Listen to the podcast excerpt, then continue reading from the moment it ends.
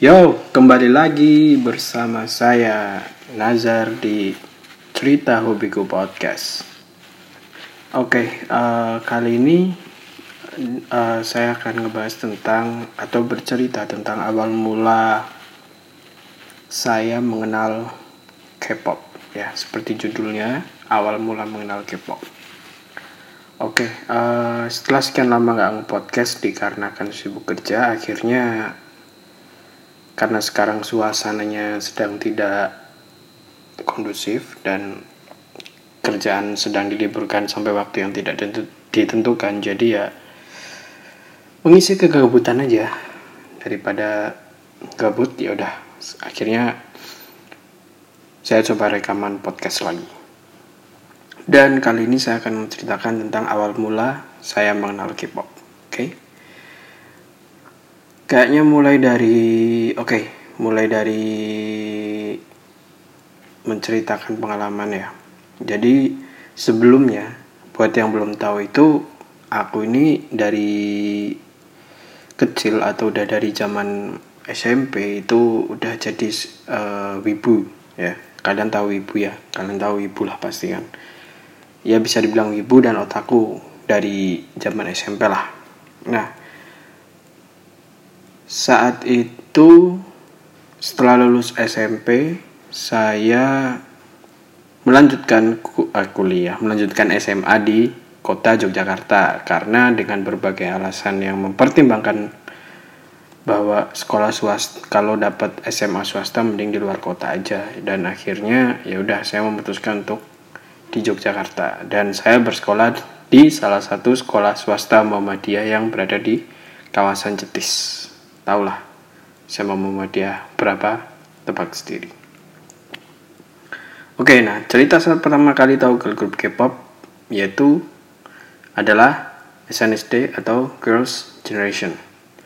Di sinilah awal saya uh, mengenal K-pop waktu SMA ketika saya um, pergi merantau ke kota Yogyakarta dan sebelumnya sebelum kenal K-pop nih uh, aku aktif di beberapa event Jepangan. Karena di Yogyakarta event Jepangan banyak. Dari pada di kota asal kelahiran saya. Jadi ya udah saya aktif di event Jepangan dan pada akhirnya saya mengenal K-pop untuk pertama kali yaitu SNSD atau Girls' Generation. Nah,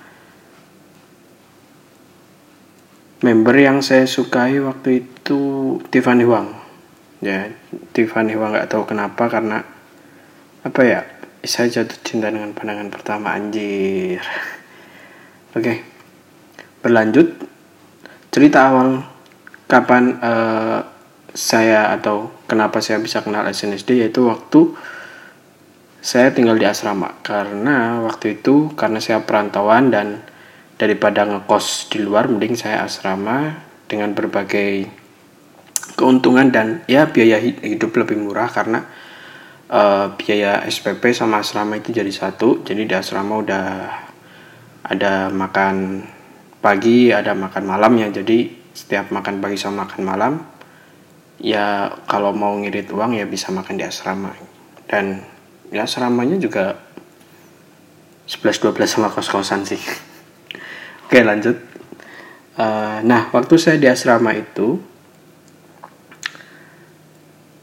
sebenarnya saya tahu Girls Generation itu iseng ya. Waktu itu saya lagi buka-buka YouTube, terus ada channel SNSD, terus aku nyetel. Kalau nggak salah itu aku pertama kali nyetel. Kok aku sih? Saya pertama kali itu nyetel nyetel ngeplay SNSD oh kalau nggak salah oh. Pokoknya antara oh sama Tell Me Your Wish. Tapi sih kayaknya Tell Me Your Wish sih. Baru oh. Ya pokoknya antara dua inilah. Itu yang pertama kali uh, aku ngebuka ngeliat videonya SNSD nah setelah saya lihat saya lihat saya lihat terus kok kayak kok bagus juga dan membernya juga oke-oke lah ya karena wah bisa nih bisa nih oke terus terus terus dan ternyata di dalam satu asrama itu ada angkatan atas atau kakak kelas yang ternyata suka SNSD juga. Nah, kenapa bisa tahu? Karena kejadian yang tidak diduga juga. Jadi waktu itu uh, kalau di asrama kan kamarku kan tak buka tuh. Kamarku tak buka emang jarang ditutup.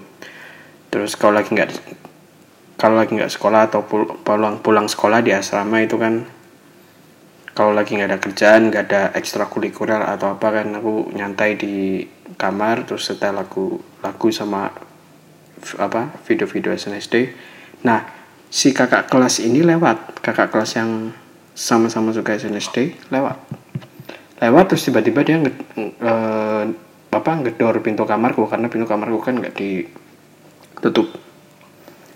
Dok dok dok. Oh iya mas. Loh uh, kamu suka sendiri juga Bode dia waktu itu aku memanggil uh, dia waktu itu manggil aku dek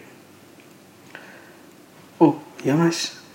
Enggak sih aku jawab oh ya mas. Enggak sih sebenarnya ya baru-baru ini aku tahu SNSD oh akhirnya dia minta izin masuk. Oh ya mas masuk aja mas masuk masuk terus. Nah di situ dikenalin uh, diceritain lah SNSD terus uh, member-membernya siapa terus habis itu aku kenalan namanya Mas Gilang. Biasnya Suyong dia cerita Suyong bisa sampai 15 menitan kalau misalnya ngebahas Suyong. Nah setelah itu sama tahu sama-sama suka SNSD akhirnya kita jadi dekat dan ya bisa dibilang kakak kelas yang paling dekat sama aku waktu itu ya dia. Dekat gara-gara sesama hobi. Kalau mungkin nggak sesama hobi mungkin ya walau alam dan habis itu ya gantian lah akhirnya. Kadang aku juga ke kamarnya dia. Terus mulailah di diracuni variety variety show yang ada SNSD-nya gitu kan. Terus dikasih beberapa lagu SNSD yang recommended diliatin koleksi poster-poster di kamarnya itu uh, suyongnya banyak banget Nah, setelah itu aku semakin tertarik untuk mengenal lebih jauh lagi si SNSD ini.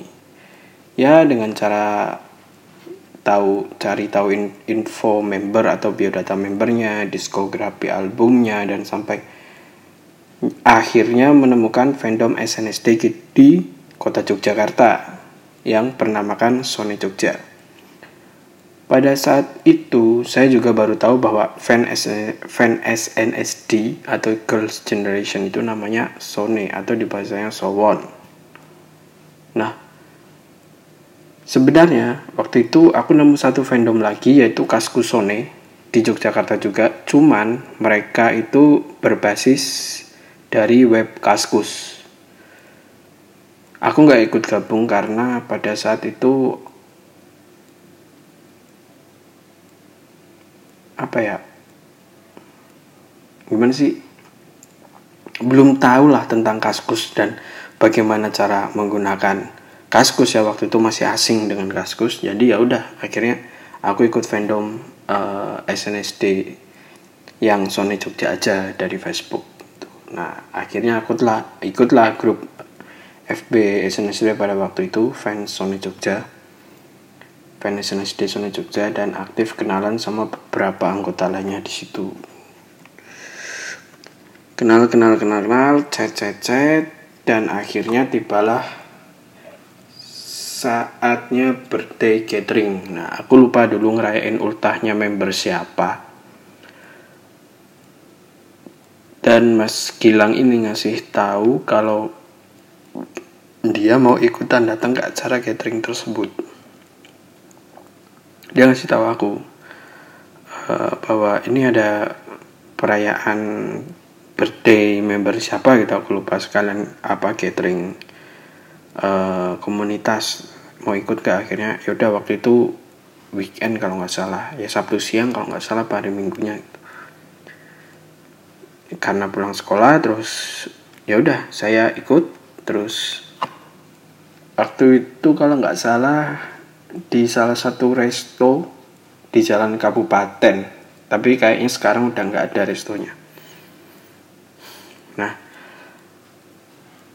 datang ke situ tuh terus datang ke gate untuk pertama kalinya terus uh, kenalan sama member-member yang lain yang hadir pada saat birthday gathering Sony Jogja waktu itu nah setelah dari gate tersebut jadi makin banyak kenalan yang hobi nih nah terus aku berlanjut aktif kumpul-kumpul sama Sony Jogja ini dan tidak terasa saat itu Mas Gilong udah kelas 3 dan setelah lulus dia melanjutkan kuliahnya di Kanada.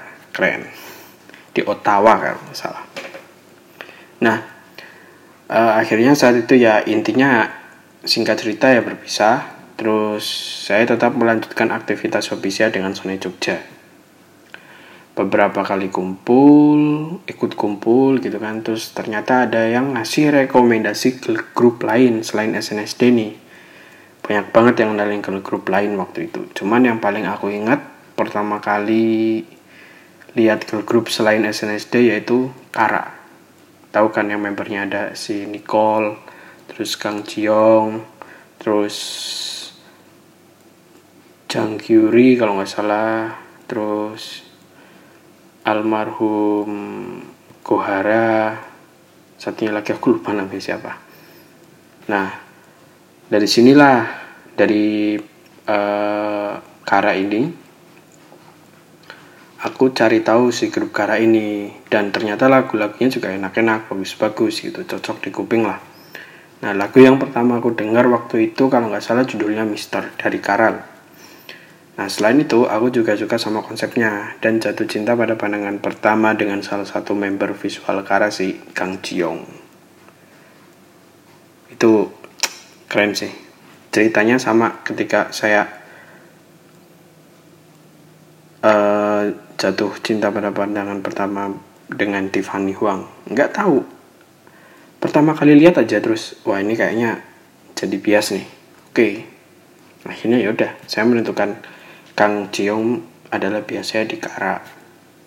Nah dari sinilah mulai mencari dan menyelam lebih dalam untuk mencari tahu beberapa girl group K-pop pada saat itu. Nah sebenarnya nggak cuma girl group doang sih. Jadi waktu kumpul-kumpul gitu juga ada yang rekomendasiin waktu itu boy group juga. Karena mungkin uh, salah satu temanku yang ngasih tahu boy group itu dia teman seangkatan. Latihan dance. Jadi aku waktu SMA itu pernah ikut kelas dance hip hop. Nah dia itu ternyata satu kelas sama aku cuman beda jam latihan.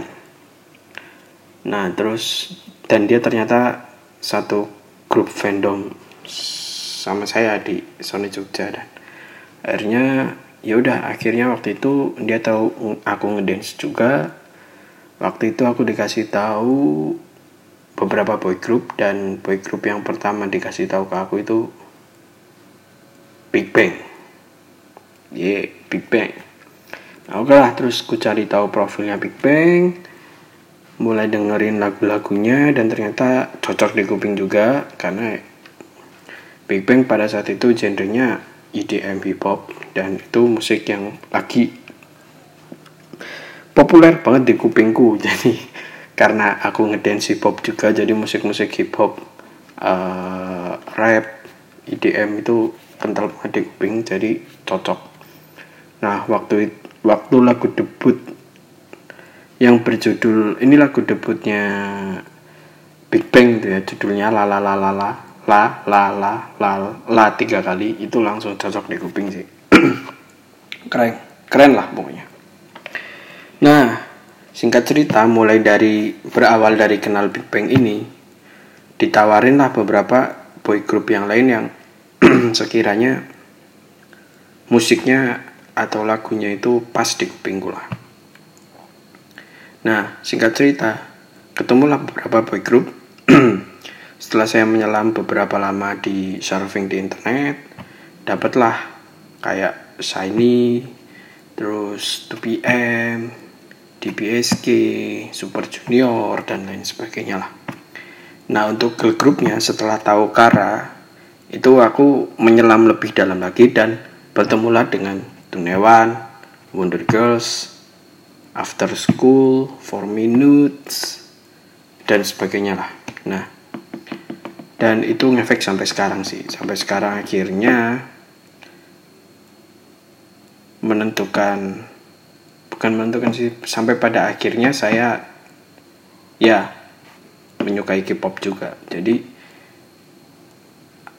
istilahnya aku menjadi orang yang netral gitu. Aku berusaha menjadi orang yang netral dan berhasil. Netral di sini maksudnya saya berada di tengah-tengah di posisi antara Jepangan dan K-pop. Jadi saya hidupnya imbang. E, uh, 50% enggak sih, enggak 50% lah.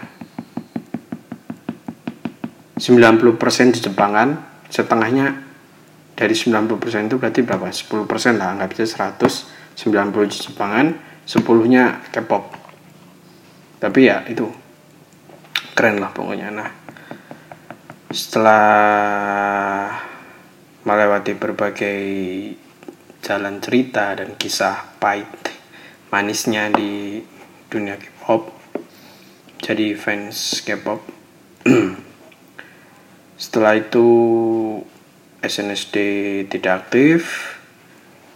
Habis itu saya kembali ke balik ke Jepangan. Jadi asupan K-popnya saya kurangi. Saya kembali ke Jepangan lagi. Tapi pada saat lagi di Jepangan itu saya menemukan girl group yang menarik dan ceritanya sama kayak SNSD jatuh cinta pada pandangan pertama yaitu bertemu dengan girl girlfriend atau G-friend ya Jifren.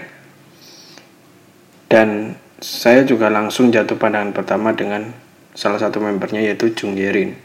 Sampai sekarang. Lagu yang waktu pertama kali aku lihat MV-nya itu Mekustastu. Masih ingat aku Mekustastu. Sampai sekarang ngikutin ngikutin ngikutin dan akhirnya waktu pertama kali tahu sih hanya sebatas tahu ya. Tapi setelah ngikutin lama ke sini sini follow Instagramnya follow Twitternya follow akun resminya tiap buka Twitter timelinenya Gfriend dan lain sebagainya berita-berita source musik dan lain sebagainya. Akhirnya udah akhirnya dengan berbagai serangan asupan tiap hari akhirnya saya memutuskan untuk menjadi fans dari Gfriend dan waktu itu saya juga memutuskan untuk menjadi seorang body Gfriend ya dan memutuskan untuk fokus di fandom body ini menjadi seorang fans Gfriend. Nah setelah itu ngefek lah sampai sekarang. Mungkin ya itu sih jalan jalan cerita oh jalan cerita ya cerita sebagian kecil lah awal mula saya mengenal K-pop karena kalau cerita lengkap nanti malah bingung kepanjangan nanti durasinya kan. Nah uh, mungkin sekian dulu cerita secara garis besar sih ya. Pokoknya ya saya menjadi orang yang netral sekarang. Saya dengerin K-pop juga Jepangan juga Wibu juga K-popers juga ya ya mau gimana ya dua-duanya aku suka gitu akhirnya ya udah ngeblend aja jadi uh, sekarang.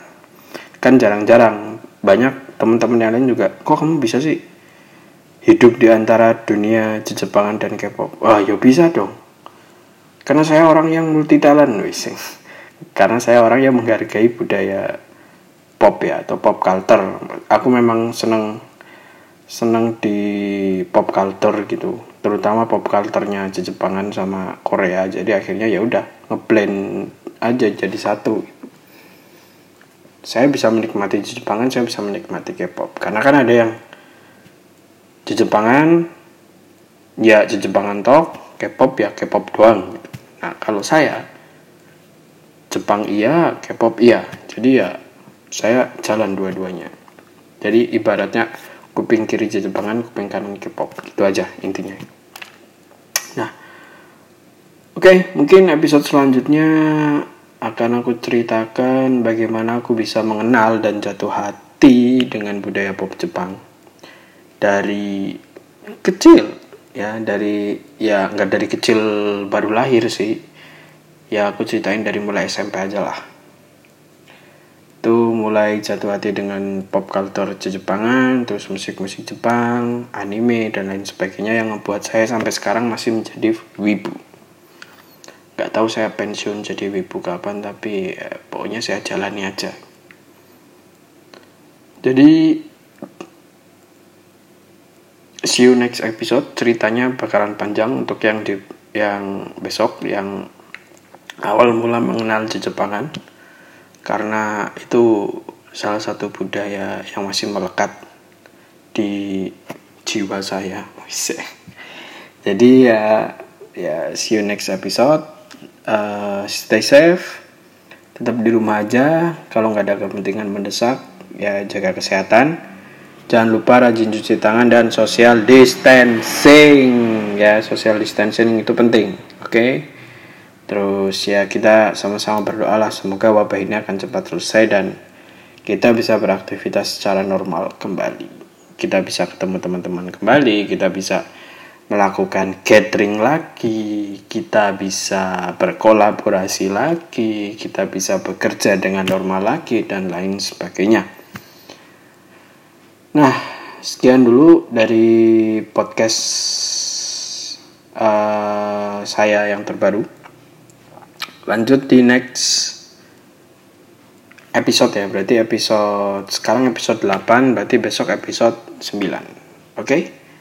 so sekian cerita dari saya di podcast cerita hobiku. Oh ya uh, buat yang belum tahu saya ganti channel podcast saya yang tadi awalnya warung jika podcast menjadi cerita hobiku podcast. Karena setelah saya pikir-pikir ya isi inti isi dari podcast saya itu mau ngebuat tentang cerita hobi saya gitu. Jadi ya saya mengambil uh, nama channel saya untuk podcast ini cerita hobiku. Jadi ya kayaknya lebih cocok aja daripada warung jika pots kan. Oke sekian. Arigato gamsahamnida. Terima kasih. See you next episode. Bye bye